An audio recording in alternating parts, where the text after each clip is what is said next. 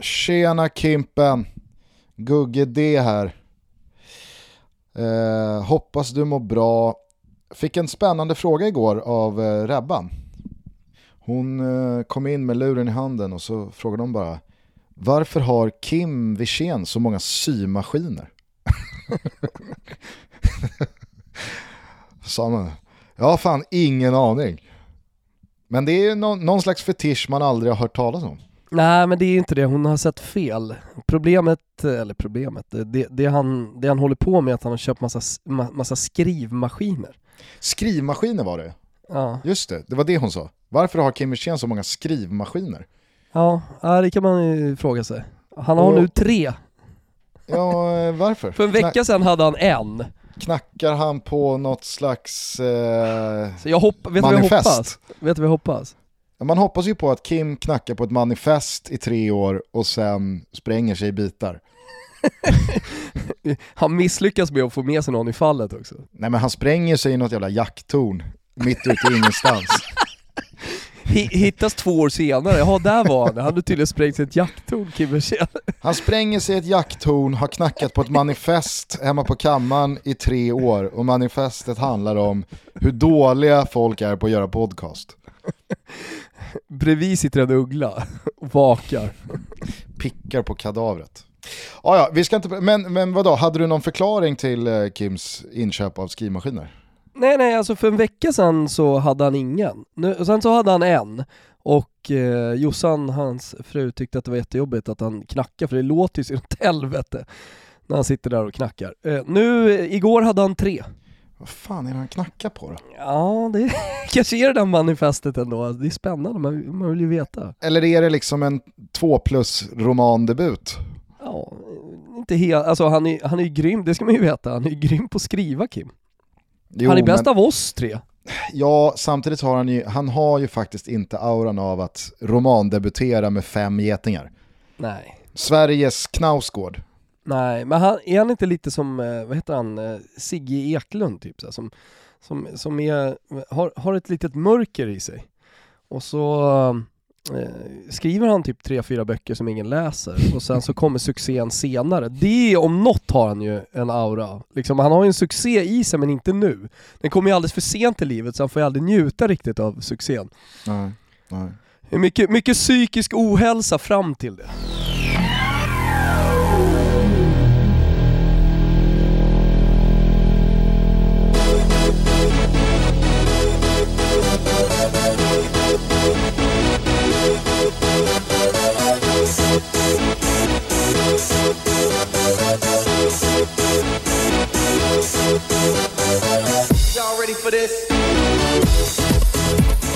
Vi kanske bara ska hälsa välkomna till eh, Toto Balotto. Det ja. är eh, tisdag den 3 augusti och Sveriges damer är i olympisk final i fotbollsturneringen. Det förtas ju dock av att man vaknar den här morgonen av att norsken är bäst ändå igen, trots att det är sommar och snön har smält.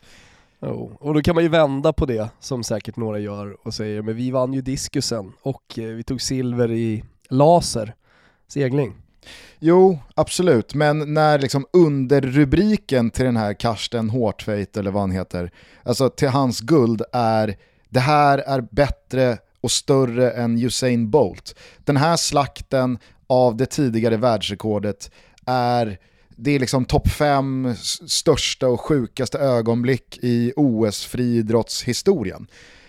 Då är det klart att det, det, det slår ju Daniel Ståhls diskusguld, givetvis. På det så går jag in på Expressen och ser då liksom att artiklarna under det här norska mirakelguldet, det handlar om att eh, Kadi Sagnia har missat längdfinalen och någon svensk 1500 meters löpare, han, han kastade in handduken också i, i försöket till semifinalen kanske. Eh, och så får man då parallellt veta att eh, herrarna har brakat ihop mot Spanien i handbollen, tappat någon klar ledning sista tio. Nej, det vill sig inte riktigt.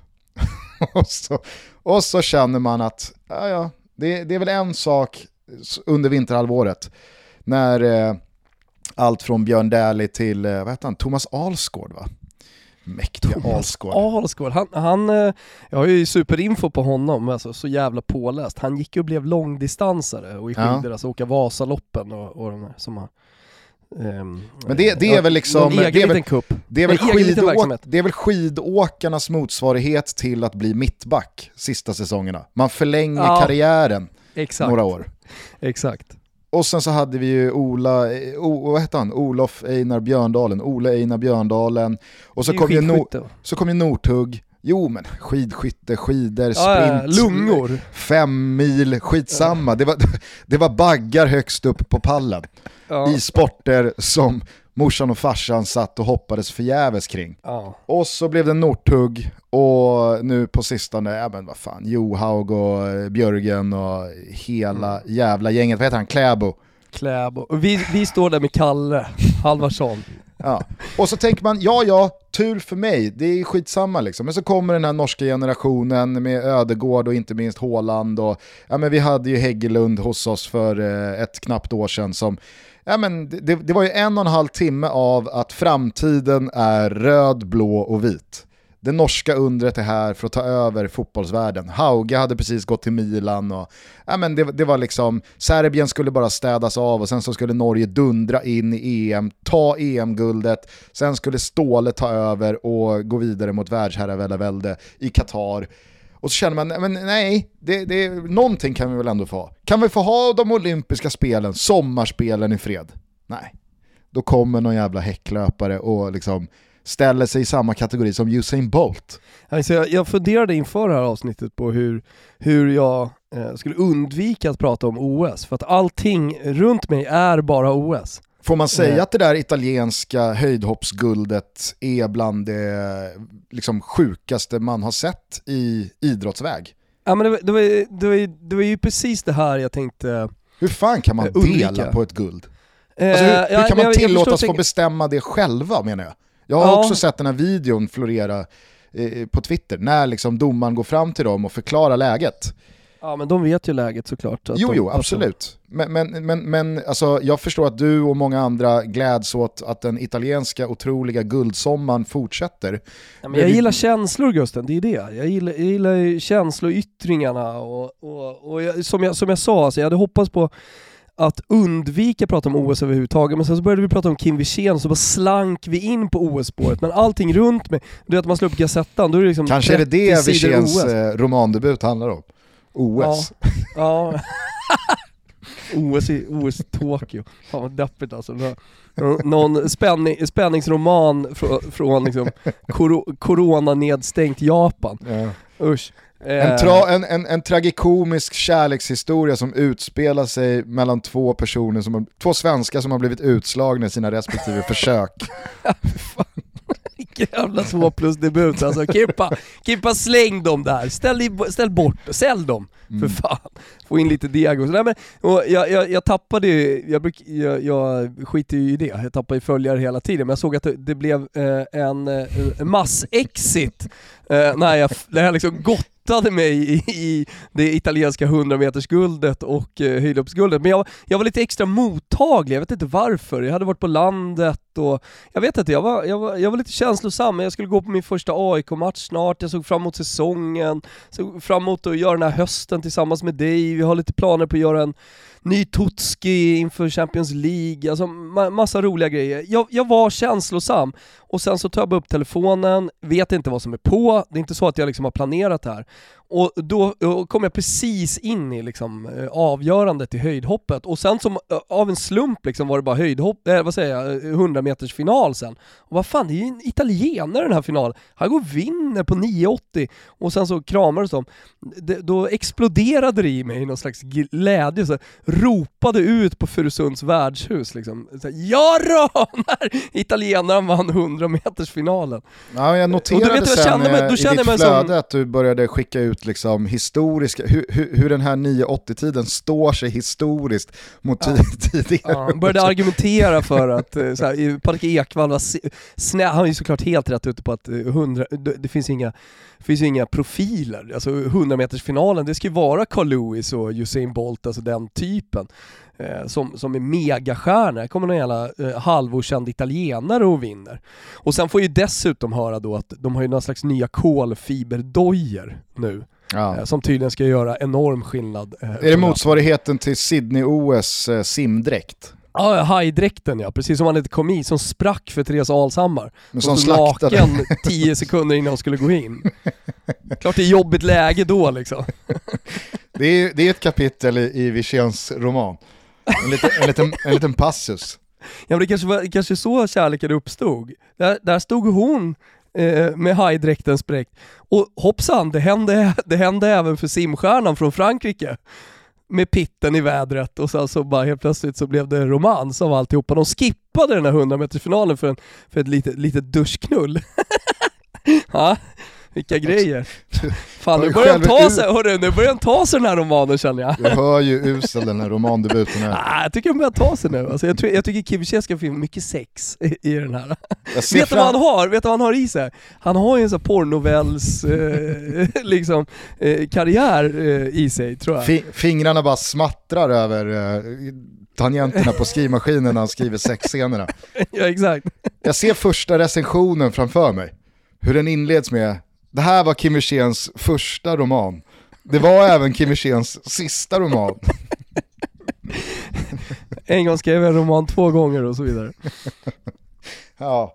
Eh, ja. Eh, nej men eh, ja, de här kolfiberskorna gjorde då att det kanske gick eh, lite fortare än, än vad det skulle ha gjort sett till eh, vilka icke-världsstjärnor som stod på den där startlinjen. Eller var, ja. var, det, var det dit skulle komma? Ja, jag vet inte. Men du, men, får jag bara fråga, men, vad, vad, heter det? vad heter fenomenet av eh, brassar, afrikaner och så vidare som, som byter, ja, exakt, Oriundi i, mm. i den italienska fotbollen. Eh, vi har ju olika exempel då, Eder, eh, Jorginho, eh, vad har ja, vi mer? Ja, nej men eh, Jorginho, du har, du har ganska mycket, alltså tillbaka i tiden, nu, nu sätter jag inte på, på rak arm så här men du är ju tillbaka till 40-talet. Ja.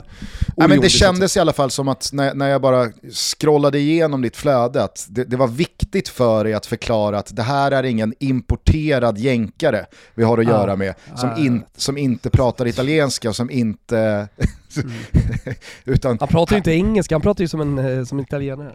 Ja, jag, jag, jag, jag sa bara att det kändes viktigt för dig att kommunicera det till Men där har du ju kanske Kimpa Wirséns eh, nya, nya roman, alltså Marcel Jacobs eh, farsa och morsa som träffades på en militärbas i Vicenza, som sedermera flyttade till Texas. Och, och sen så blev han stationerad eh, som US Marine i eh, Sydkorea.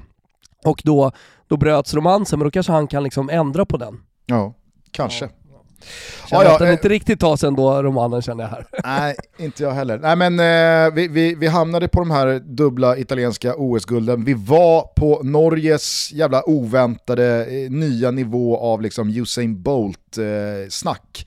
Eh, eh, men vi skulle ju prata om de svenska damernas finalavancemang efter semifinalseger med 1-0 mot Australien. Tony Gustafsson fick smaka svenskt stål för andra gången den här turneringen och vi konstaterar att svenskorna alltså är i final efter fem raka segrar överlag, i alla fall det jag har liksom både sett men kanske framförallt konsumerat, stabila insatser, det har snurrats på spelare för att hålla benen fräscha, man har undvikit förlängningar och i den här matchen, alltså helt ärligt, jag, jag, jag tycker att eh, både Lisa Dahlqvist och Emelie Ulander sa det ganska liksom bra i, i halvtidsstudien att Nej, vi förstår faktiskt inte varför det här australiensiska målet blir bortdömt. Det, det går liksom inte att hitta någon incident eller situation Lisa Dahlqvist försöker väl liksom söka efter någon screen som domaren hittar, men, men, men det går ju inte att hitta någon.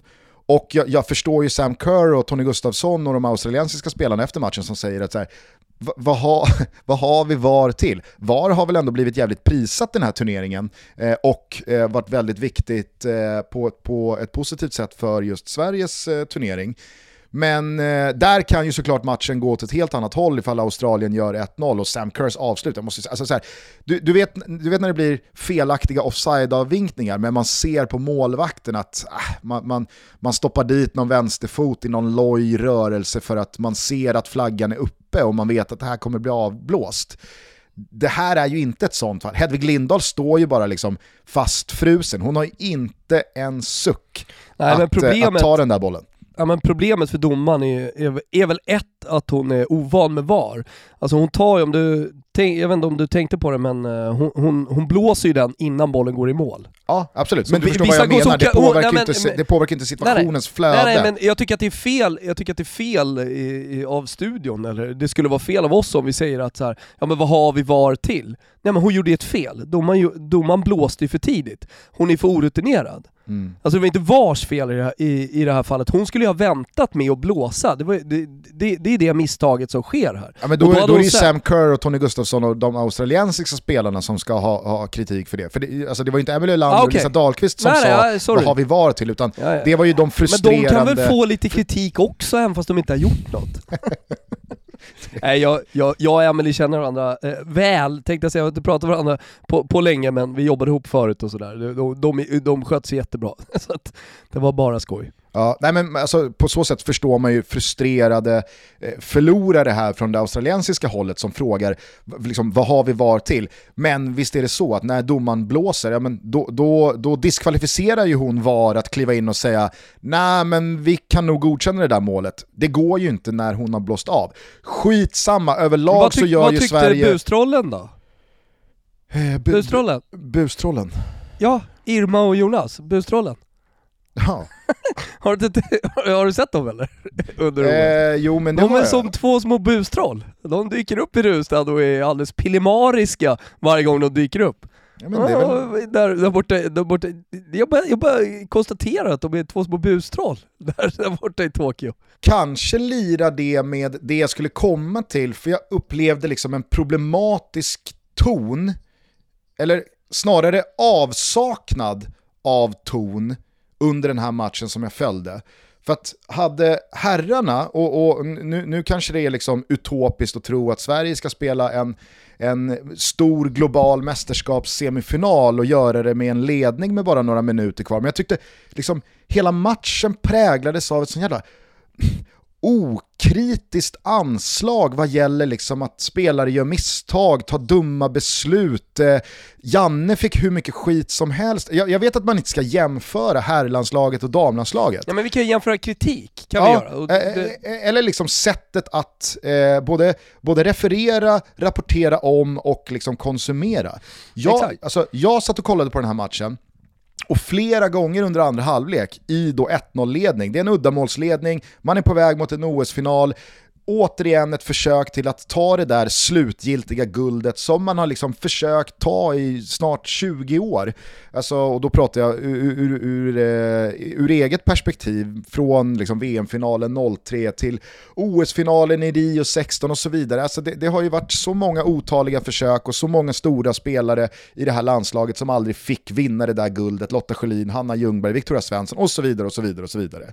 Och jag tycker det är så jävla nice hur Caroline Seger pratar om det här guldet. Att kan jag bara få vinna ett guld så jag får sluta? Alltså det, Ja. Jag tycker det är sånt jävla liksom, härligt sätt att eh, men tänka kring det där guldet. Att jag kommer inte ge upp, och hon håller ju uppenbarligen fortfarande liksom, de- den allra högsta svenska nivån. Så att det är inte så att man låter henne vara med även fast hon inte håller. Eh, snarare tvärtom. nej, Men- hon är, jag, tycker, jag tycker på många sätt hon är, hon är bäst på plan och är en av, en av mästerskapets absolut bästa spelare. Ja, Jag, jag har svårt att sätta in henne mot ganska Ja. många övriga länder, men Ja. jag, eh, alltså, om vi ser till den här matchen så tycker jag att hon i den andra halvleken är Sveriges bästa spelare. Och inte minst visar upp liksom, erfarenhet, rutin vad gäller positionering på plan och hur hon läser spelet och vilka passningar hon bryter och lugnet hon visar upp. Men det var det jag skulle komma till då i min liksom förundran över avsaknad av kritik i liksom anslaget och tonen. Vad fan, leder man med 1-0 i en semifinal, någon gång så hade jag önskat att man liksom adresserar ett uselt taget beslut i form av att man, man kanske skjuter när man borde passa, att man släpper bollen när man ska hålla i den, man spelar med alldeles för hög risk när man inte ska göra det, man släpper till en hörna med tre minuter kvar som är helt idiotisk att släppa till. Det finns hur många sekunder som helst och hur enkla beslut som helst att ta för att bara sopa iväg den där bollen. Istället så slutar det med en hörna och det, det blir så här, Men inte en enda gång hör jag varken kommentatorsparet eller för den sakens skull spelarna ute på plan blöda av i en så här, vad, vad, är, vad är topplocken som flyger? Vad är, vad är skriken? Var är blödningarna på att det är, nu får du för alltså så här, inte en gång till. Eller det där gör du inte om, det, vad är det där för jävla bes skärp dig, upp med blicken eller liksom så här, vi leder med 1-0. Du vet, pekfingrarna mot tinningarna. Mm. Ja, Var är de? Mm. Var är de med spända armar? Bara liksom, tänk för fan! Mm.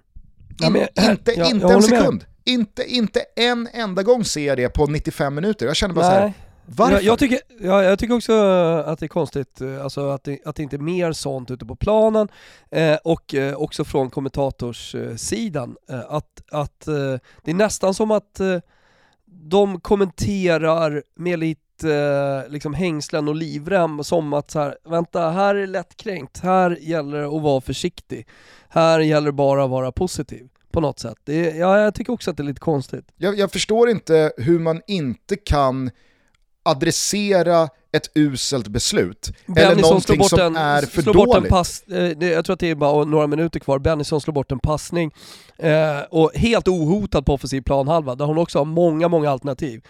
Jag tror, jag tror Jens Fjällström säger mm, snäv. Och det, ja. det är liksom det. Vänta, det blir kontring här nu! det kan bli mål för, för motståndaren tack vare det dumma beslutet. Ja, eller i alla fall att han liksom så fyller på med att i det där läget får man faktiskt inte tappa bollen. Det är, liksom, det, det är en dödssynd i fotboll. Om du leder med ett mål i en utslagsmatch, det är mindre än tio minuter kvar, ja, men då måste du värdera på ett annat sätt än när det står 0-0 efter 10 minuter. Ja, men då kan du väl försöka slå den där passningen med lite högre risk, en snäv vinkel och så vidare. Men det, det, det finns en anledning till varför folk söker sig ut mot eh, hörnflaggan snarare än att gå mot mål för att göra, alltså, göra ytterligare mål. I alltså, finalen alltså, vid ledning, då vill vi se damerna springa mot hörnflaggan sista tio hela tiden och täcka boll. Jag vill se Caroline Seger ta heder och ära av en lagkamrat och bara liksom förgöra henne med en utskällning av att så här, du kan inte låta mig riskera att Mitt förlora ytterligare ett guld. Jag har försökt i 20 år här nu, över ja. 200, vad fan är hon uppe i? 250 landskamper. Ja. Alltså jag tänker inte tolerera att sumpa det här läget för att någon väljer att skjuta från 30 meter när det finns en enkel passning att slå ut mot ytterzon för att döda 30 sekunder till. Alltså, var, var, var är det någonstans? Ja, men det sämsta felbeslutet eh, i den här kategorin eh, som jag kan minnas, nu var inte det en stor match, men det var fortfarande, det, det, sitter, det sitter så starkt i mig fortfarande för det var så jävla idiotiskt. Det var ju när eh, Penia spelade i Cagliari och de mötte Inter 1-0 på eh, eh Santelia i, på Sardinien. Och det är 90 plus 1. Mm. Pinea får bollen på halvplan långt ut till höger. Kan bara liksom ränna ner till hörnflaggan. Historisk seger på gång här mot ett topp, en toppklubb. Ah, han drar iväg ett skott. Som visserligen typ så här, det är ett jävla skott, det stryker typ ribban och sånt där. Det ska han ha. Ja, det ska, det ska han fan ha. Inter sätter igång bollen snabbt, det är väl Handanovic på den tiden också, han har väl stått i hundratusen år i Inter. Men, äh, sätter igång bollen snabbt, Inter gör 1-1, skickar upp allt sen och maximal press gör också 2-1, så får med sig noll poäng. Och allt är ju såklart Pinias fel. Jo men det, det är bara, alltså så här, det, exakt. Och, det där... och han fick ju skit så inåt helvete alltså. Ja, och, och, och, och, och Han hade, just det, det var han som hade gjort 1-0 också. Så. Mm. Och jag fattar att det blir, eh, det blir eh, på, på många sätt och vis uddlöst och tandlöst och kanske onödigt att fokusera på eh, det negativa eller det som förtjänar kritik när ett lag har vunnit. Jag fattar att Jan Andersson får en jävla massa mer skit för icke icke-byten mot Ukraina när det slutar med att man åker. Hade Sverige gjort 2-1 i förlängningen eller löst det via straffar eller ja, men, när man nu än hade gått vidare så det är väl klart att den där kritikstormen mot att Janne inte agerar med, med byten eh, efter 70 minuten hade avtagit eller kommit i en helt annan eh, vindstyrka. Men här, här känner jag också samma sak. Fan, Sverige leder med 1-0 och det enda jag ser sista 20 minuterna är så många trötta spelare. så många trötta hjärnor som har spelat väldigt mycket fotboll på kort tid. Det finns, liksom, det finns ett behov av att få in fräscha ben, fräscha lungor, fräscha syresatta hjärnor som har kylan kvar att vi måste flytta upp positionerna, vi måste få fast bollen på offensiv planhalva. Vi håller på att sjunka hela vägen ner i eget mål här. Gerhardsson gör ingenting. Och, han sitter väl ner och tar det lugnt? Nej men det, ingenting händer. Och eh, liksom, Jens Fjällström är väl på väg mot att så här, ja, hade varit bra med kanske, kanske göra, göra någonting här nu. Ja men vad fan, alltså du vet, jag känner bara liksom instinktivt, var, var, var är Gerhardssons liksom agerande här? Ja, men, och dessutom så har ju liksom Sveriges framgångar under det här OS varit väldigt mycket att han använt många spelare och att alla har levererat. Alltså även de som, låt säga inledde OS på bänken har också levererat när de har kommit in. Så, så att det, det, finns en jävla bredd i truppen. Det är inte så att han liksom ta, tar ut superkvalitet och sätter in sopor utan det är mer, mer eller mindre samma kvalitet. Han, han, han kan välja och vraka. Han har så att säga angenäma problem när han ska ta ut start startelvan. Två spelare jag skulle vilja lyfta fram. Ah. Eh, till att börja med, alltså, det finns ju en given som är på allas eh, läppar, eh, men Nathalie Björn. Ja. Jävla bra alltså. Mm. Ja, Jävla bra fotbollsspelare.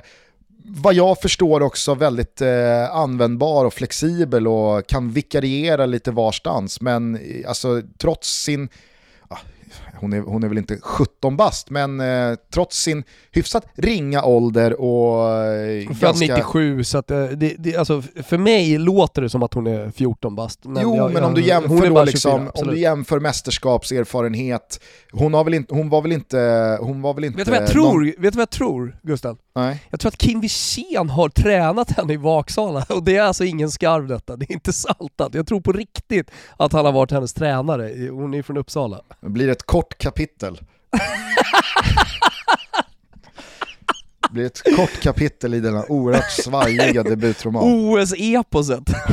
ja, verkligen. Verkligen.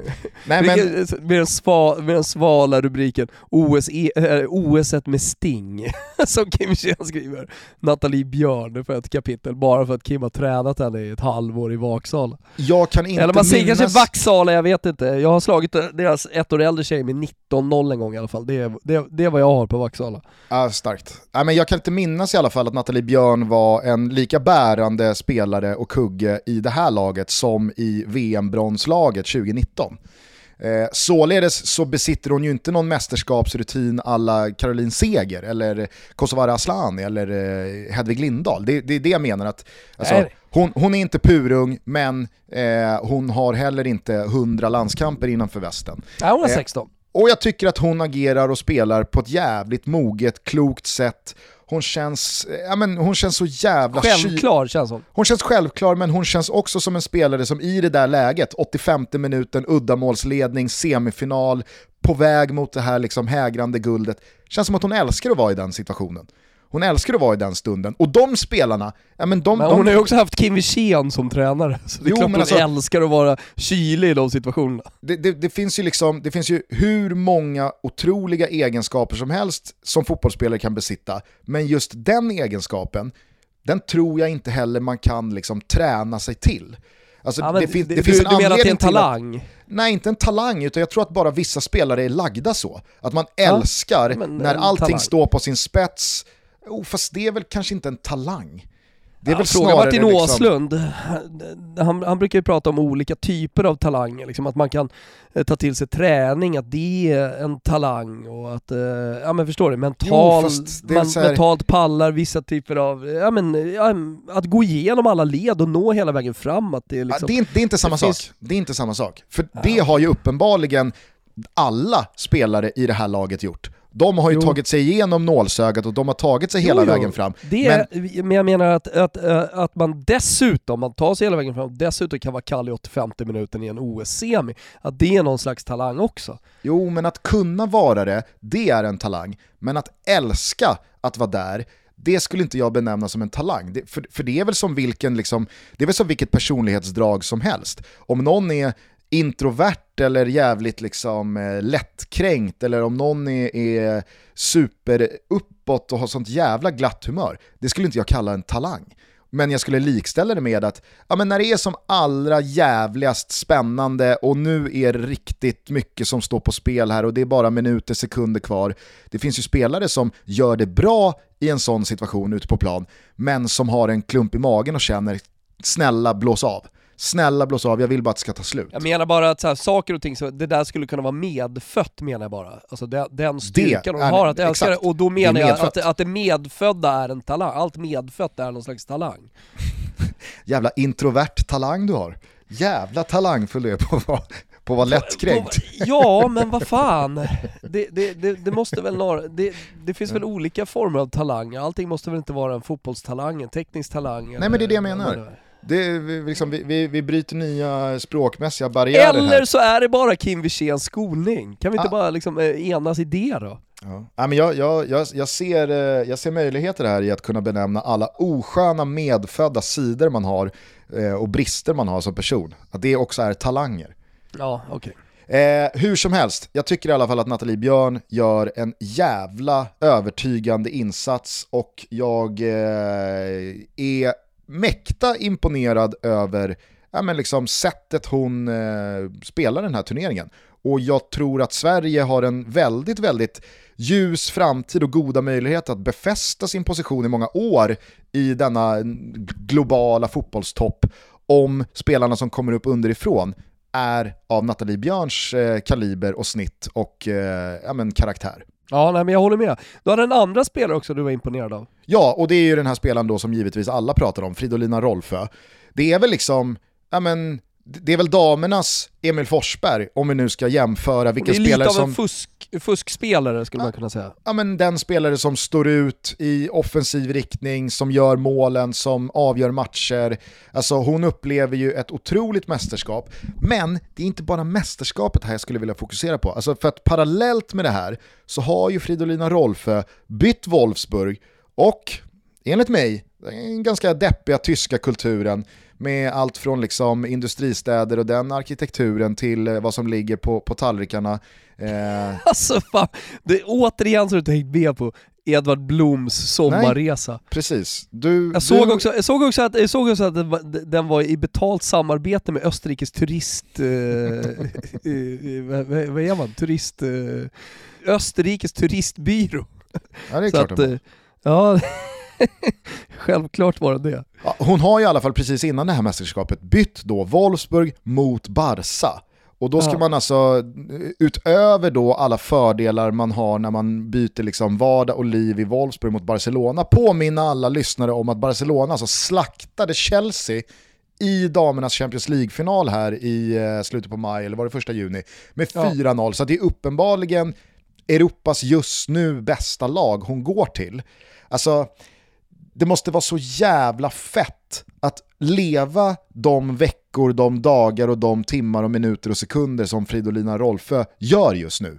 För att det är inte bara då som vilken spelare som helst i det svenska laget, utan på ett individuellt plan så måste det ju här vara, ja men det, det, det måste ju vara de veckorna som hon själv känner att nu, nu pikar det.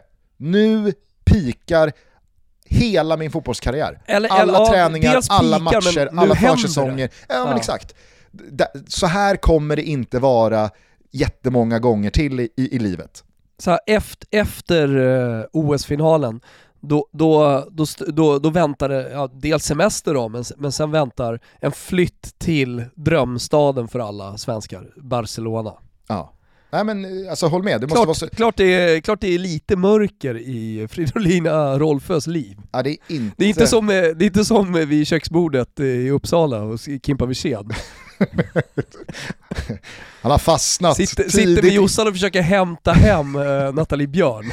Det var jag som skolade henne, men sluta nu Kim, och så bara knackar han kapitlet om Nathalie Björn. Sen går, han till, sen går han till kammaren igen och fastnar i kapitel två. Tar sig inte förbi hajdräkterna som sprang. Fastnar i duschen framförallt. Mm. Så jävla usel den där. Eh, men final då mot Kanada, fredag morgon 04.00. Jag läste Olof Lunds väldigt tydliga eh, twittrande igår till alla som ojade och för, förgrymmade sig över att det ska minsann plisas gentemot USA och så vidare. Olof var ju väldigt tydlig med vart stashen kommer ifrån, det är väl ungefär 40% intäkt som kommer från NBC om jag förstod Olof rätt. Ja. Så de, de, har ju, de har ju mandat att ställa lite jävla krav.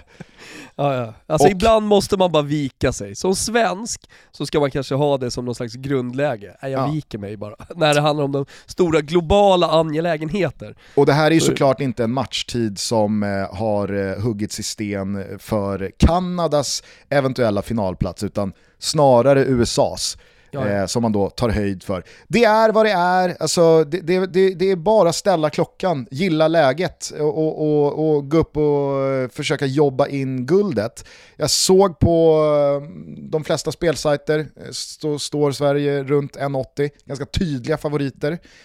Hur mycket tror du, alltså pressen av att nu måste det här guldet lösas, annars så kanske det aldrig sker. Hur, hur mycket tror du det spelar in? Jag, jag, tror alla känner nog press, men jag tror framförallt att eh, det här landslaget, alltså är det någonting man har förstått, precis lite som i Jannes eh, landslag, men, men där är vi väl världsmästare liksom, på gruppdynamik. Att, att eh, ha det jävligt trevligt. Jag hörde Gerhardsson för övrigt jämföra OS-byn med att vara på Gotia Cup och, och, och, beskrev det som att det var fantastiskt. Sova på de här kartongsängarna och, och ja, men, du vet, bara strosa runt inne på OS-byn. Han har så mycket Häcken kvar i sig, Gerhardsson. Ja, han har jävligt mycket Gothia Cup i sig. Alltså, det skulle inte förvåna mig att efter landslaget tog liksom, ja men P12 till Nej, men Det är det jag menar, har man varit så många år i Häcken som Gerhardsson har varit, så är det klart att man älskar Gothia Cup. Ja, jag menar så, att det är deras cup och alltihopa. Ja, jo, det, så är det väl. Men, eh, alltså, det, det verkar råda härlig stämning. Jag tror att det kommer göra det fram till eh, den här finalen. Och att det, det, det, utan publik på läktarna och med de här resultaten i ryggen och perfekt uppladdning och inga skador med största sannolikhet inför eh, finalen så, så, är det liksom drömläge för Sverige och jag tror inte det kan låsas utan det är väl som fotbollsmatcher är generellt sett, man vill inte åka på det första målet första 20.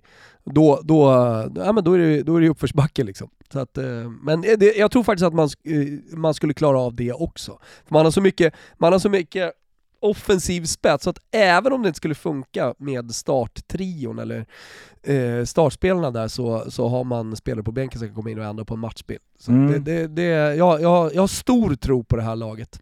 Ja, alltså å ena sidan så tänker jag att de tidigare gångerna då Sverige har kommit in i en final eller i en semifinal eller ett skarpt läge som underdog med lite allt att vinna, ja då har det ju inte gått vägen. Så att uppenbarligen så verkar inte den sidan vara att föredra heller, för sen fattar jag också att liksom, landslag förändras. Det är inte samma eh, lag och grupp idag som det var Nej. i OS-finalen 2016 och så vidare. och så vidare. Men, men det fattar alla.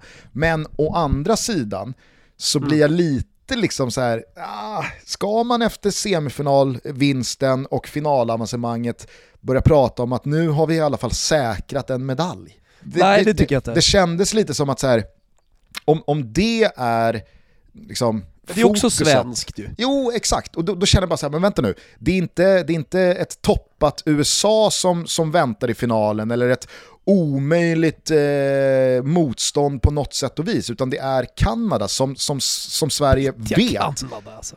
Att ja. men det här är ett lag som vi ska slå, som vi på pappret är bättre än och som vi ska gå in i matchen som rättmätiga favoriter som ja men vad fan, då, då måste ju liksom, då, då, känner jag i alla fall, då, då, måste ju attityden och signalerna utåt vara att vi är inte nöjda här. Jag tror inte de är det. Jag, jag, Nej, jag, jag säger inte att de är det, jag säger, jag säger bara... Nej, jag, jag, vet, du vill ha en annan signal, du vill ha liksom Armand Duplantis-signalen, jag går för världsrekordet. Du, du, du vill ha den här norska 400 meter häcklöparen liksom, som bara, jag, jag är inte nöjd här, jag ska under 45 sekunder nu direkt efter vissla liksom. Jag vill vara som Norge!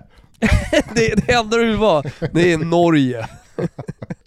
Exakt. Nej men jag, jag, jag, jag fattar ju det såklart, men uh, nej, alltså det, här, det, här, det här guldet ska vi bara ha. Jag vill inte jinxa någonting, men jag tror så starkt på det Gusten. Uh, och vi, vi snackade här inför, ska vi inte ha en uh, trestegsraket? Jo, det är klart vi ska ha borta hos Betsson.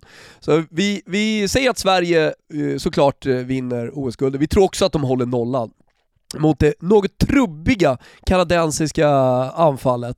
Och vi tror att Fridolina Rolf eh, ja, men, når någon slags så peak. Eh, det, det, är så ljust det bara kan bli och hon gör det avgörande målet här. Eh, så trippen eller raketen, det är alltså att Sverige vinner OS-guld, Fridolina Rolfö eh, gör ett mål i alla fall och eh, Sverige håller nollan.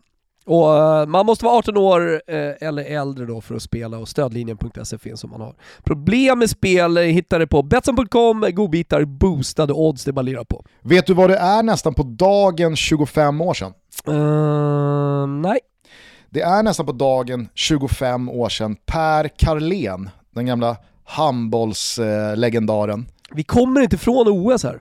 Nej, men Nej. jag skulle bara liksom knyta ihop säcken då kring damernas final och det som nu stundar. Alltså Per Carlén, det, det är kanske inte många som lyssnar på den här podden minns, knappt jag, men han tackade ju för sig i handbollslandslaget med att efter eh, Sverige hade förlorat finalen eh, i OS 96, då ställde han bara ut sina skor på planen. Tack för mig. Just det var det. jävla, jävla starkt, är det nya hänga upp skorna i björken? Ställ ut dem bara på planen. Fan vad mäktigt alltså om så här, Det var väl skulle, det första liksom. Alltså, få en våg av division 3, 4, 5, 6 korpspelare eh, som, som avslutar sina karriärer med att ställa ut sina skor bara på planen. Det starka grejer. Frågan är om vi inte serverar Kimpa Wirsén här slutkapitlet. För Oj. här har ju Caroline Seger chans att 25 år efter att Per Carlén gjorde denna liksom legendariska mm. grej, att göra detsamma, fast med en guldmedalj om halsen. Det var ju bara för eh, en och en halv, två månader sedan som eh, Caroline Seger då passerade eh, Therese Sjögran i antalet spelade landskamper. Hon är således meste landskampsspelare i svensk landslagshistoria och hon kan nu då ta det här första guldet som lagkapten och hon har själv sagt att låt mig bara få vinna så att jag kan få sluta. Alltså det är sånt jävla Per Carlén-läge här. Så jävla ut, Per Carlén-läge. Ut med skorna på mitt plan. Ja, tack ja. och hej. Ja, eh, vi se om eh, några damerna lyssnar på det här. De eh, har väl lite dödtid att slå ihjäl. Olivia Skog kanske kikar in och får tipsa hennes lagkamrat om, om hur hon faktiskt kan avsluta karriären. Och, och då blir det också ett bra slutkapitel för Kim Wirsén och vi, vi, vi ömmar ju lite för Kim Wirsén här. Alltså, vi vill ju ha in, vi vill ha in content till, till OS med spets, eller vad heter den? det är ett Skitroman här! Alltså, fan OS med spets. Han vet ju själv, han vet ju själv när han skickar in den till förlaget att det här kommer bli, ett, här kommer bli en pass. Nej Kim, vi kommer, vi kommer passa på det här. Eh, vi ser viss potential men nej, OS med spets är ingenting för oss. Eh, vad var det du sa i förra avsnittet om Harry Kane och Spurs och att vi hade varit ute och lite tidiga på det. schabblat till det? Nej, Va, vad var det, det där det var du inte sa? klart. Det var inte klart. Vi ska vara försiktiga med att säga saker och ting är klart här Mark, annars blir folk irriterade. Jo, absolut. Men eh, många har säkert hängt med i att eh, Harry Kane då inte dök upp till eh, Tottenhams eh, träning igår måndag. Det var hans liksom, första dag på jobbet efter EM-semestern.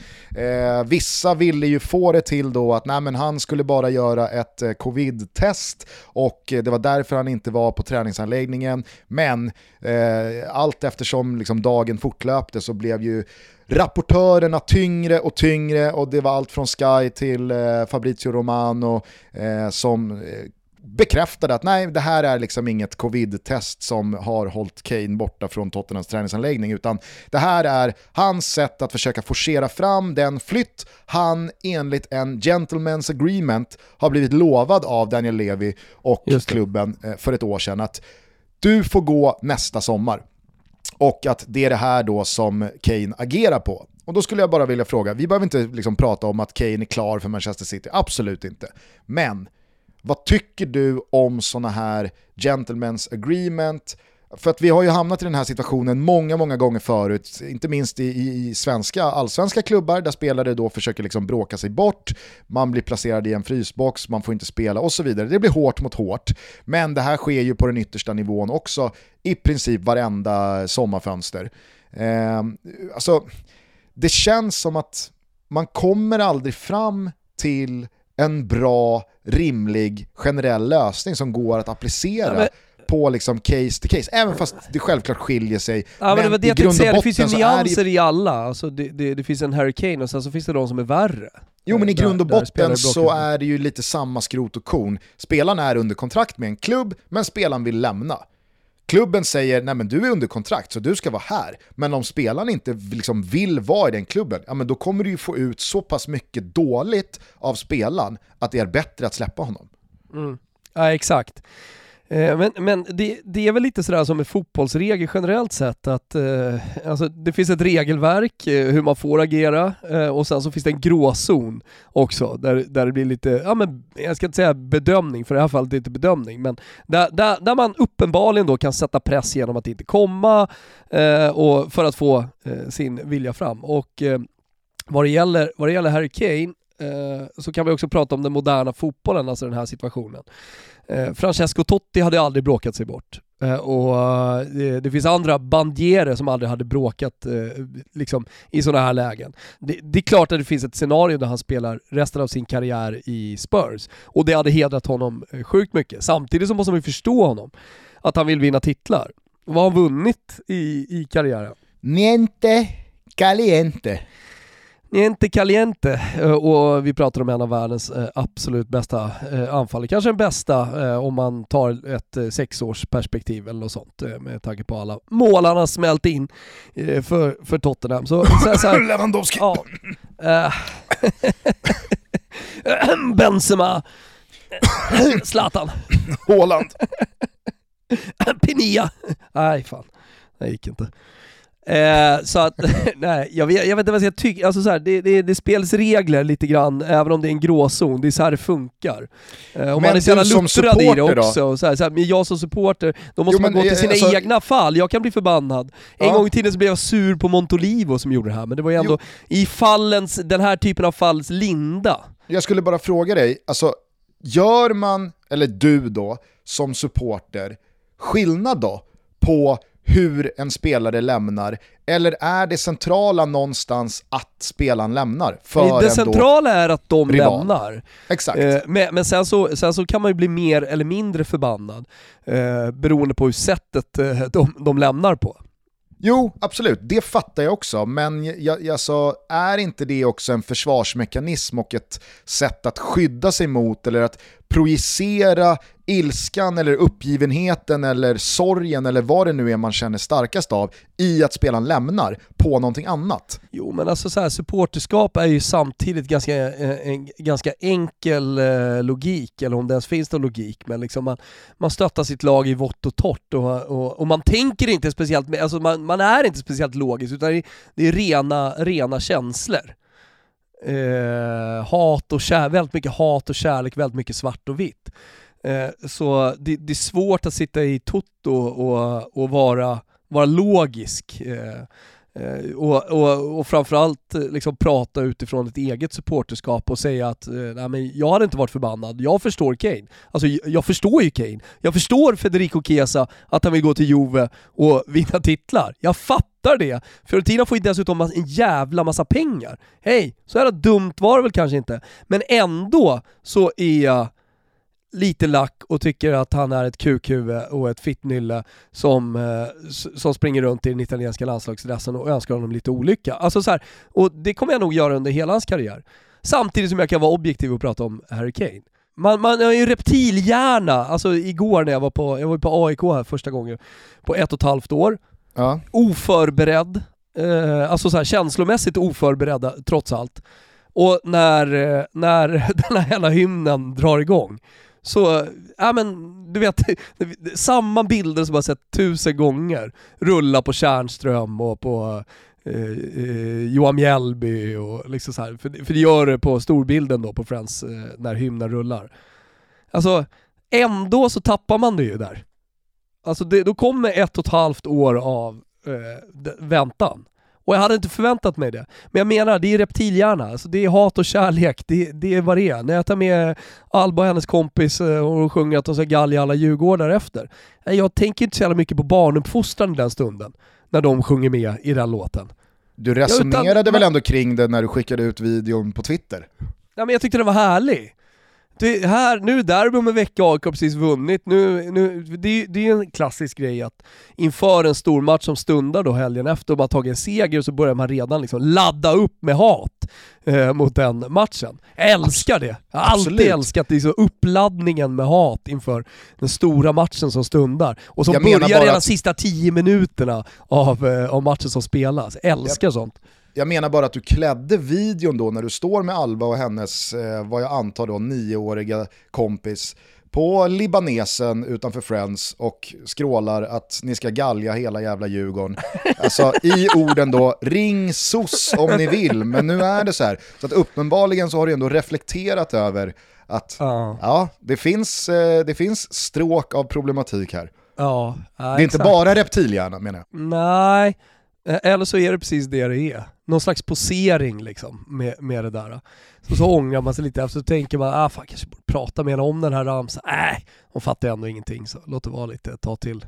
Kanske, kanske ska Kimpa bryta emellan liksom själva romanen med bara en kort krönika om det där i mitten av boken.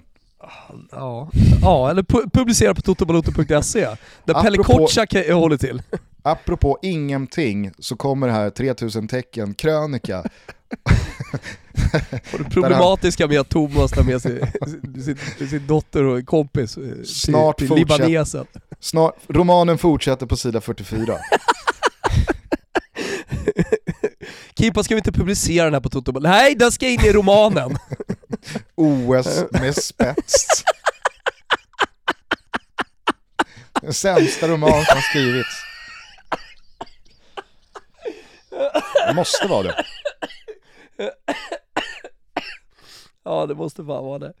Men det jag skulle fråga dig då, eh, du, du hamnade på reptilhjärnan, det var liksom så här, vad, vad, finns, det, finns det något liksom generellt resonerande, objektivt, pragmatiskt, om du försöker lägga känslorna åt sidan, som du ändå tycker att spelare har rätt till och som du tycker spelare inte har rätt till? För att, alltså, det går att förstå Kane, det gör jag, men jag tycker samtidigt att han agerar fel. Å andra sidan så kanske det är som Kane vill liksom få ut att vi har, liksom, jag har blivit lovad, jag har blivit tittad i ögonen av Daniel Levy att nästa sommar, sommaren 2021, då kommer vi sälja, då får du lämna. Och är det så, ja men då går det ju heller inte att vara så jävla sned på Kane och tycka att han agerar fel, utan då är det ju snarare Levy eller klubbledningen som agerar riktigt risigt. Men mm, Problem, i ett tredje läge vara... så finns hans kråka på ett kontrakt som någonstans är liksom juridiskt bindande. Alltså, ja, det är så ja, jävla problemet svårt. Att vara, problemet med, med, att vara klok här känner jag att, jag att jag vet inte vad som är sagt mellan eh, Levi och eh, Harry Kane. Nej. Och eh, alltså, så här, hade jag vetat det hade varit mycket enklare. Om man hade haft alla korten på borden. Eh, men jag misstänker att Kane ha, någonstans har rätt här. Mm. Alltså att, att, att han har blivit lovad någonting. Man kan ju hoppas det i alla fall, för att Kane vet ju också vilken det, relation till supportrarna han sätter på spel. Jo, alltså vilket, eff vilket eftermäle han nu mm. liksom spelar ut. Men han är väl inte den typen heller liksom. Eh, jag menar, han, han, hade ju enkelt kunnat komma tillbaka till, jag tror inte, jag tror inte han om att så här, bråka sig bort utan eh, eh, jag, jag, tror att hade det inte funnits någon slags agreement mellan klubben och honom så hade han nog dykt upp där och ändå räknat med en övergång. Han kanske, likt, vad ska vi ta för färskt exempel, Mbappé som liksom kände sig tvingad och tvungen och verkligen ville sätta sig på det där podiet och förklara hur han såg på saker och ting efter att Giroud hade varit ute och liksom mer eller mindre mellan raderna eh, dissat honom. Alltså jag, jag, jag hade ju kunnat tycka det var klokt ifall Kane på något sätt tar något slags blad från munnen och förklarar situationen från sitt perspektiv än att låta dagarna gå och låta sitt liksom eh, sitt namn, sitt varumärke, sin renommé hos Tottenham och hur en hel fotbollsomvärld ser på sättet han nu agerar gentemot så, sin klubb som ja. lagkapten och klubbens största spelare och Men så vidare. Men sen är det så här, så stor som han är, om det inte finns några bevis åt ett eller åt annat håll, så kommer ju Spurs-supportrarna ändå, jag, jag, tror ändå i massor att köpa eh, liksom hans förklaring. Det, det, det är jag tämligen säker på. Jag tror att eh, Ledley Kings knä, eh, den mäktiga podden, eh, vår, vår, vår systerpodd som handlar om Spurs, eh, ändå, ändå, på, ändå kommer i nästa avsnitt ta Kanes parti här. Jo, fast samtidigt om liksom han under tystnad fortsätter då arbetsvägra, eh, vilket är liksom ja, men, termen absolut. här, eh, så, och, och, och, så landar han i Manchester City och så skjuter han eh, Spurs bort från Champions League i vår. Ja, jag, alltså, då, går, då går det väl fort. Det är väl för fan ingen, alltså, det är väl ingen jag såg... Jag vet, du såg vad, det, det, vet du vad, Spurs-supportrar, ta tre, fyra matcher med Vlahovic i, i, i, i laget vet du, sen så är det lugna puckar igen. Nej. Oh Nej. God, det är inga problem. Jo, jo, jo. Det blir bra, det blir en bra säsong där för Spurs känner jag. Jo, det har du ju redan sagt, men ja. nu pratar vi relationen till... Alltså, kolla på hur många, hur många Napoli-supportrar har överseende med eh, Iguain idag, även fast det gick som det gick och han kämpar på borta i USA med, med nytt skägg och utan hår. Alltså det han det gjorde var, för Napoli, det, det, det var också Napoli-Juve som gjorde upp om liksom. ligatiteln. Alltså, Napoli har varit den största utmanaren till ligatiteln. Och dessutom syd mot nord, stort hat och Juventus eh, mot Napoli. Är du med? Alltså, det, jag fattar det, att det, det, det, jag fattar att det, finns därför, en annan det är därför, historisk... Det är därför jag också säger att det finns nyanser i alla case. Mm. Mm.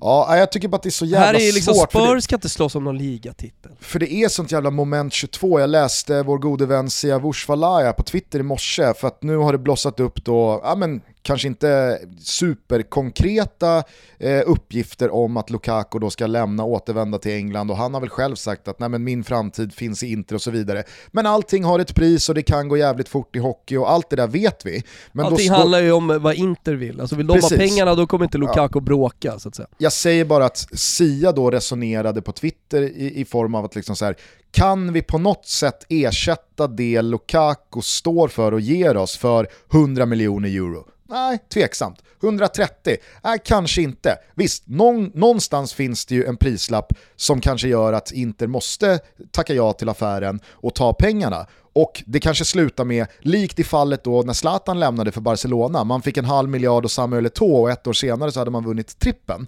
Alltså, det, det, det finns ju alltid möjligheten att det blir bättre för laget som står kvar, som du då tror i Paraticis eh, Spurs. Men eh, då, då säger eh, Sia liksom att jag, jag tycker inte att Inter ska släppa Lukaku, å andra sidan, vill Lukaku lämna, ja men då är det ju game over. Då har vi ingen användning för honom. För då, då vill ju ja, inte han vara här. Jag, jag, köper, jo jag vet, jag vet, men, men alltså Lukaku vill i grunden inte lämna.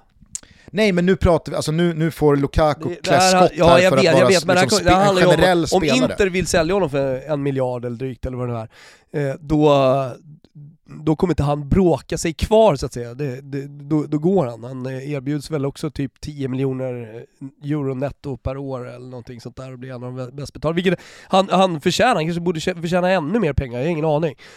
Men, men jag köper det. Men, men som sagt, återigen, det, det...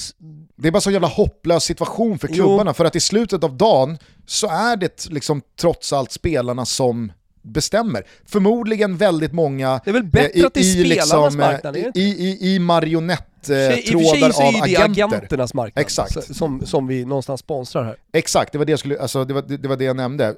Av de absolut största, mest högprofilerade spelarna så är det nog väldigt många mer procent agenterna som drar i marionettrådar än spelare som agerar själv på fri vilja. Om Kane inte sett, jag vet fan inte vem Kane har som agent. Det har man ju liksom aldrig riktigt snappat upp i och med att han aldrig har bytt klubb. Eh, det, det, har aldrig funnits någon Mino Raiola jämte Harry Kane. Ah, ja, skitsamma. hade... Nej, men, alltså, det, det är knivigt läge, vi kommer inte komma fram till någon hundraprocentig eh, ställning här eller eh, inte heller hundraprocentig klok eh, lösning eh, utan det, det, det, det, är så det ser ut liksom och det är dit fotbollen har kommit. Och ja. det är dels klubbar som går någon slags maktkamp med agenter. Och någonstans, eh, någonstans skulle jag ändå vilja försvara agenterna här. Eh, för jag menar, alltså, de representerar ju trots allt spelarna. Sen om en spelare är dum i huvudet och låter sig påverkas av en agent och ta ett dåligt beslut, ja men det, det kommer väl alltid hända. Alltså oavsett vem som är rådgivare, om det är pappa, mamma, brorsa eller en agent. Men, men jag, jag ser ju mycket hellre att det, att det är utbildade, duktiga, eh, duktiga rådgivare eh, snarare än kanske någon i familjen eh, som, som fattar besluten.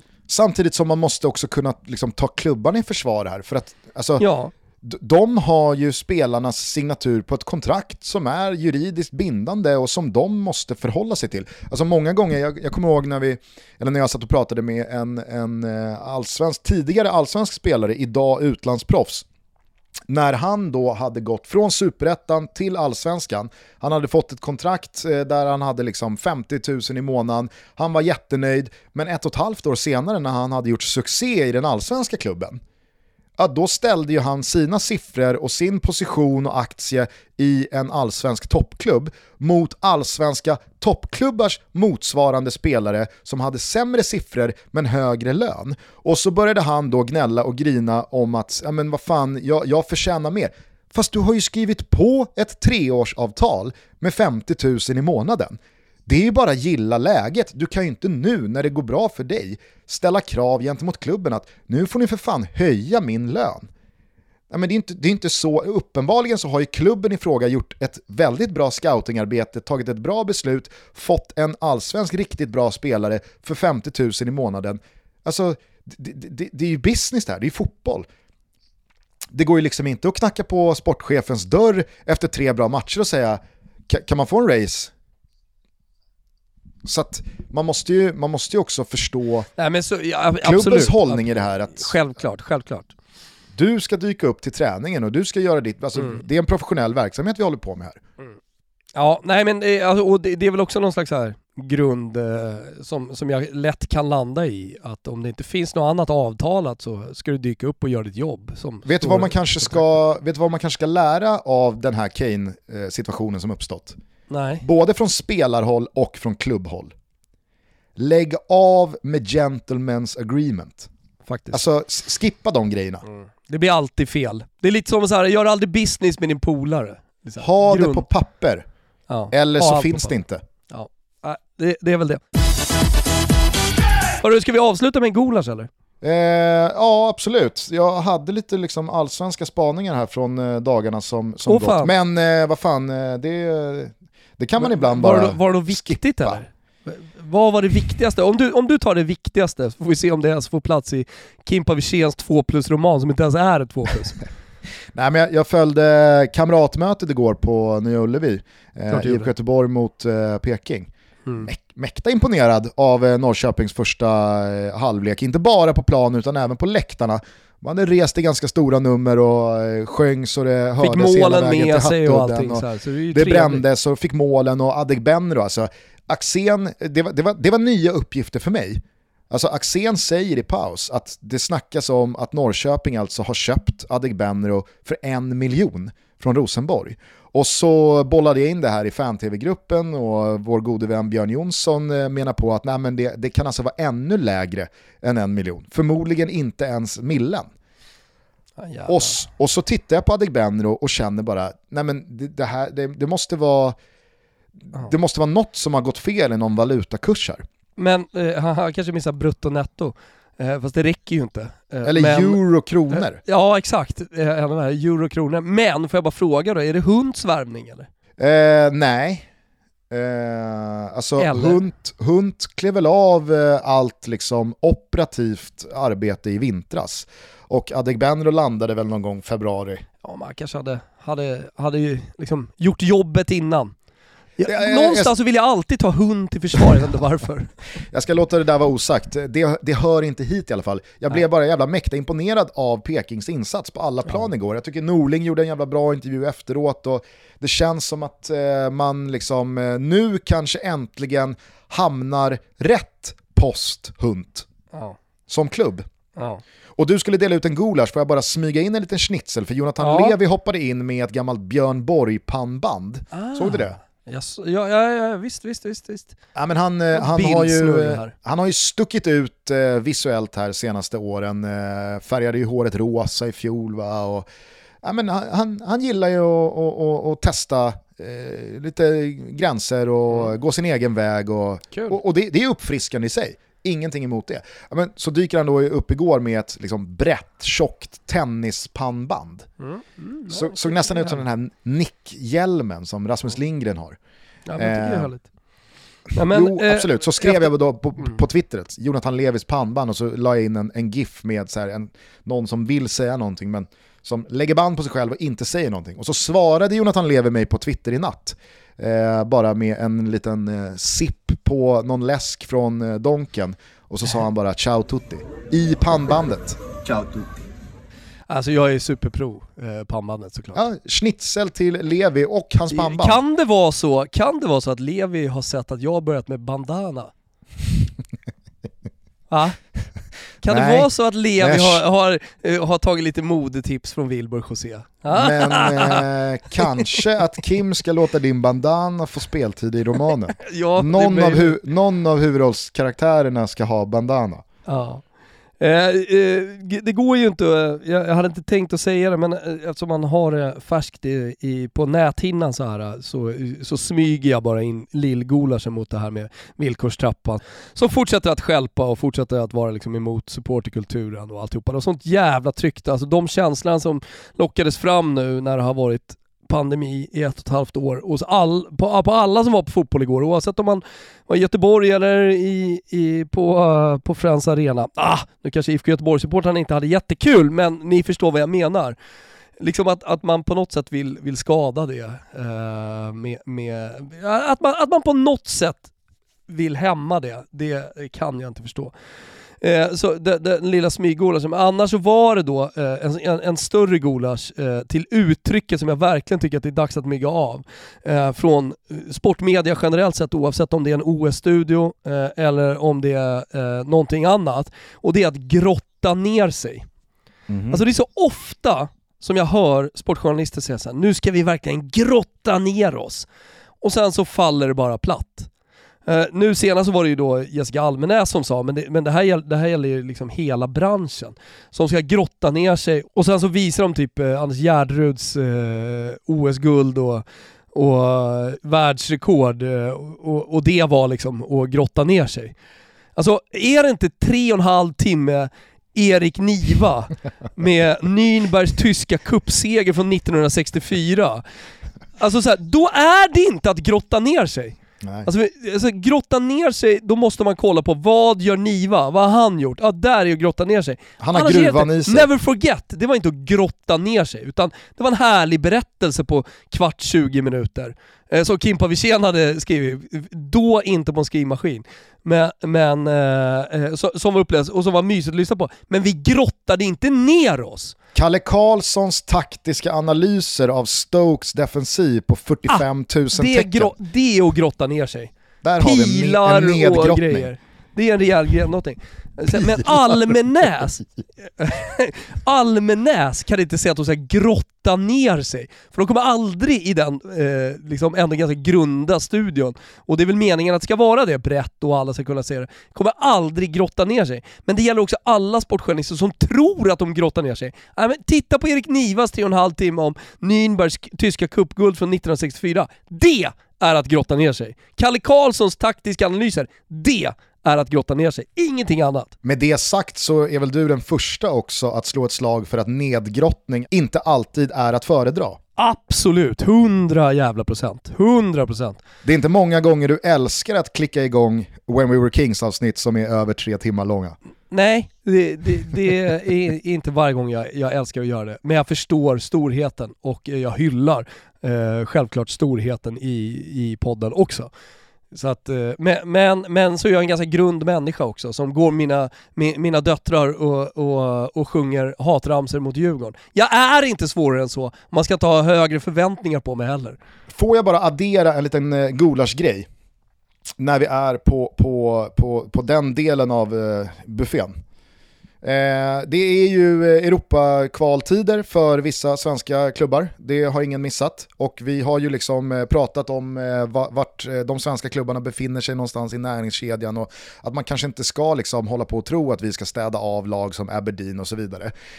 En grej som störde mig också, och som liksom är en sån jävla stor komponent i varför jag tror att vi är där vi är, det är det som omgärdar de allsvenska matcherna i och kring de här Europakval-fighterna. Jag, jag, jag, såg här efter Djurgårdens eh, seger mot Häcken i förrgår, ja men då handlar liksom 50% av eftersnacket kring Häckens förlust är Exakt. hur mycket satt det går det inte att klaga. Hur, hur mycket satt Aberdeen matcherna i benen då? Alltså, ja, det, det, det måste vara svårt att ladda om ni spelade ju faktiskt match här för, för tre dagar sedan och, och nej, men alltså det, det är ju så här det ser ut.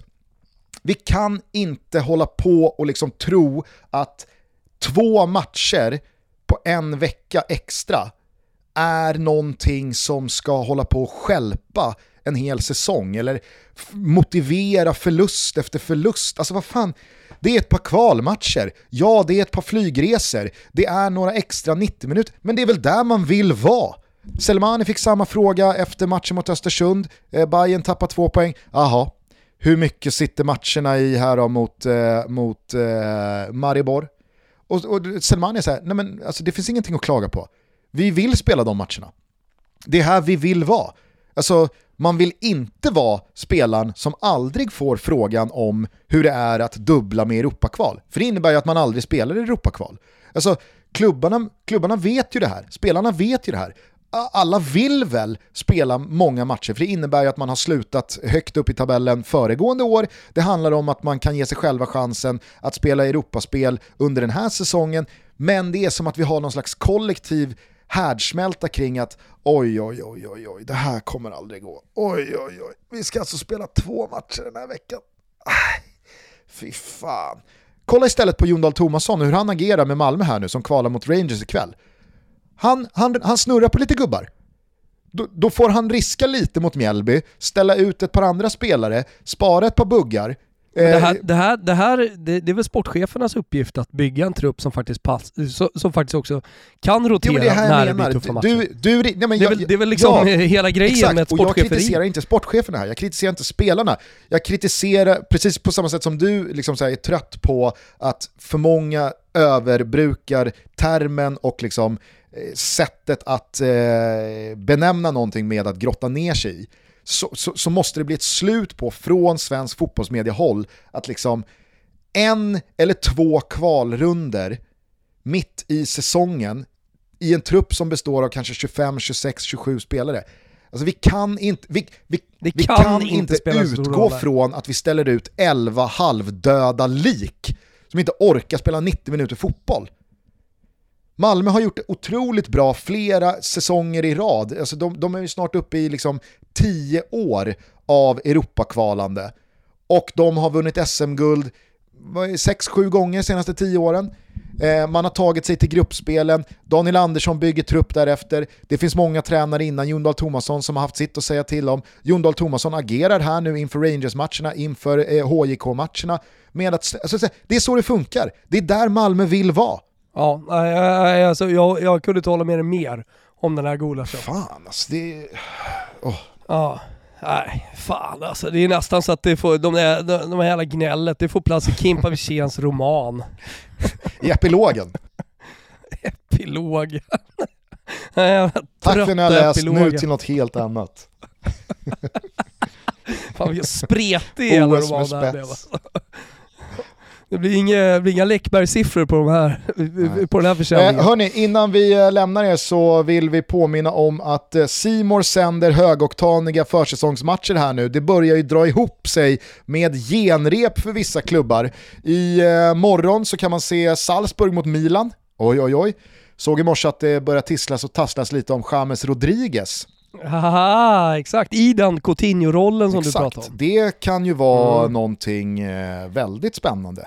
Å andra sidan, Det, det kan det verkligen vara. Jag såg Milan mot Nice för Ja. övrigt. hur, hur såg de ut? Mm, jag, ska, Jag såg bara Giroud gjorde mål. s- Ja, ett ja, typiskt Giroud-mål. Det är hur många huvuden och kroppar som helst där inne i straffområdet men det här jävla Gi- Giroud-huvudet det kommer ändå högst liksom och knoppar in den. Så att, äh, det, det är väl beviset på att han kommer få otrolig användning för honom. Han passar ju också väldigt bra i, i liksom en prima punta-roll i just i Italien. Uh, italienarna vet hur man ska använda sina Å andra sidan så undrar man ju vad fan det ska bli av Everton då ifall de släpper James Rodriguez och av allt att döma kanske inte kan använda Gylfi Sigurdsson speciellt mycket eh, framöver. Men eh, det, det, det kanske vi återkommer till när eh, det, det blir någon slags klarhet i Vill du, eh, vill du att jag ska avsluta med lite, Sigurdsson-gate.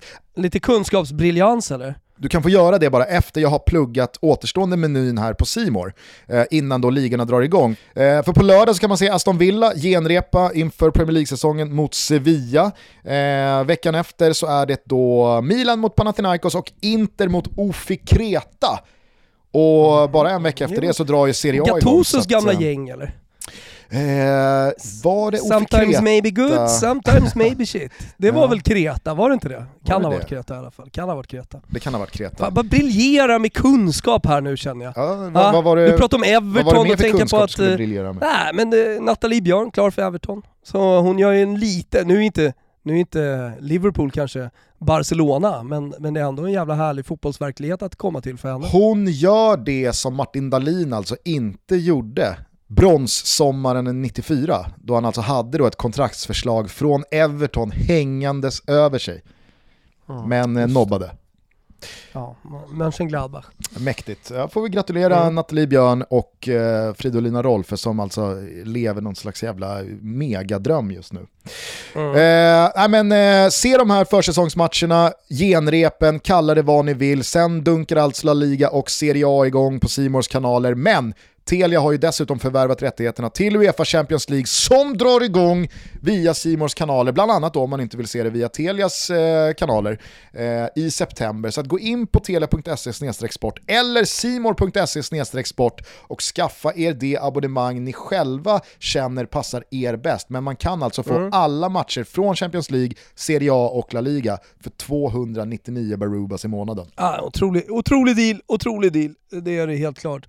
Jaha, nej men vad fan, eh, vi slutar på topp då. Vi hörs igen eh, på fredag va? Då har OS-finalen spelats klart. Malmö har eventuellt satt upp sig i ett riktigt fint läge för att slå ut Glasgow Rangers eller så har Steven Gerrards ligavinnande blå skotska maskin satt klorna i eh, himmelsblått. Det återstår att se. Eh, det lär hända en hel del på transfermarknaden fram till dess. Vad händer egentligen med Harry Kane? Jag såg att Exakt. Chiellini kritade på det där nya kontraktet med Juventus. Ah, ni hör ju själva, det ska hända grejer eh, till dess att vi hörs igen. Så ta hand om varandra, fortsätt lyssna, vi är så jävla glada för att ni gör det.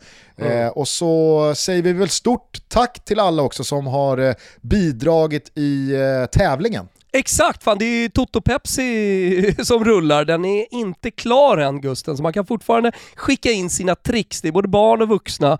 Eh, men ingen har hittills slagit mig, så det är jag som sitter på Pepsi-kylen, dubbla flak, eh, Pepsi. eh, Så att eh, ja, ni har fortfarande chansen att slå mig om ni vill vinna den här jävla megasexiga lilla Pepsi-kylen eh, och ställa någonstans där, där den passar. Och dessutom ma- massa annan fin merch från, från Pepsi Max. Solen skiner här ute på Hattudden så att fan vet om inte jag ska ge mig ut på gräsmattan här och skicka in ett bidrag. Ja, du, kan- du, du kan ju försöka Gustav, du kan ju försöka. Jag såg ditt bidrag, vet du vad jag tänkte på?